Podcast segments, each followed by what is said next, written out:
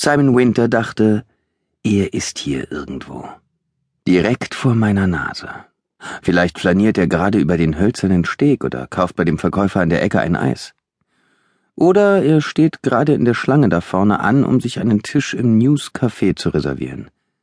Er könnte der Mann sein, der da auf der Bank in der Nähe der Bushaltestelle den Herald liest. Er könnte jeder x-beliebige ältere Mann hier draußen sein. Auf jeden Fall ist er da und hat mindestens schon einen, wenn nicht gar schon zwei Menschen getötet. Wie, kann ich bis jetzt noch nicht sagen, aber er war's.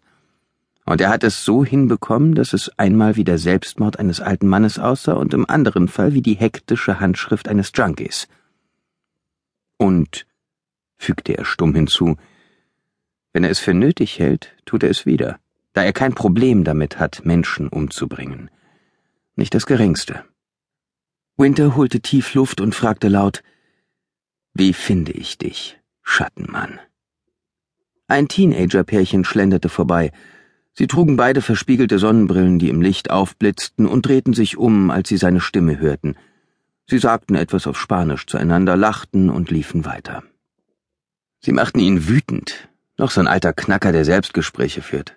Das hatten sie gedacht.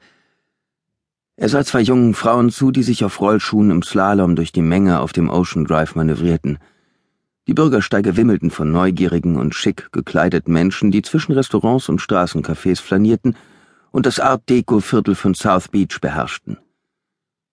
Es ist ein Ort der schnellen Autos und Neonreklamen, der lauten Musik, des Salsa mit schweren Bässen oder der kreischenden Elektrogitarren, die darauf bestanden, das gelegentliche Quietschen von Autoreifen oder ein Hubkonzert zu übertönen.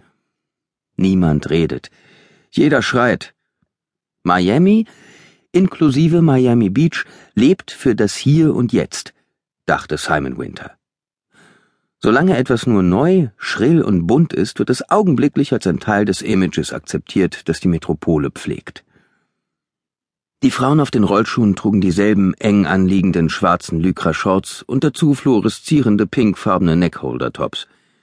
Die eine war dunkelhaarig, die andere blond. Sie bewegten sich mit geschmeidiger Grazie. Mal stießen sie mit den Beinen kräftig ab, um an Tempo zu gewinnen, mal entspannten sie sich und glitten mühelos dahin. Der Fußgängerstrom teilte sich, um sie durchzulassen, und schloss dann wie eine gut ausgebildete, wenn auch etwas chaotische Armee wieder die Reihen.